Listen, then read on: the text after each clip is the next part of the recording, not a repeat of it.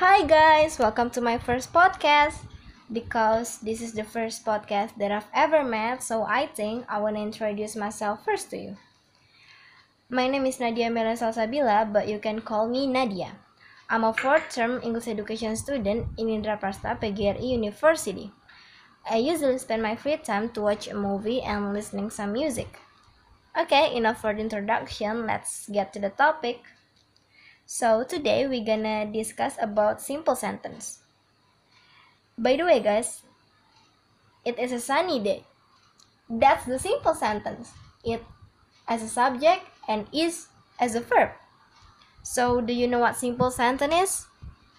A simple sentence is a sentence that has one subject verb pair.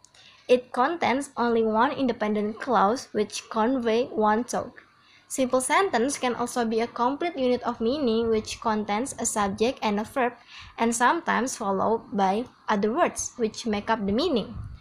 Jadi, simple sentence itu kalimat yang memiliki subjek dan verb atau kata kerja. Simple sentence juga bisa menjadi makna yang lengkap walaupun hanya berisi subjek dan verb. Contohnya, the baby is crying.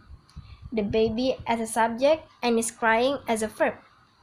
Tapi bisa juga simple sentence diikuti oleh kata-kata lain. Contohnya, Naila sings a song.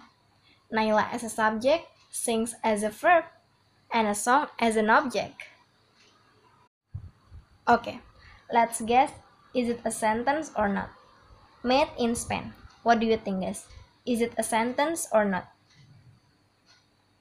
Yep, it is not a sentence. Even it's correct in English, it's still not a sentence because it doesn't have a subject. So this is the right one. My car was met in Spain is a complete sentence. My car as a subject was met as a verb. So do you understand what simple sentence is? I think you've got it what I explained. Okay, for some conclusion, I will give you a few examples again. Joe waited for the train. Joe as a subject, waited as a verb. Next, the train was late.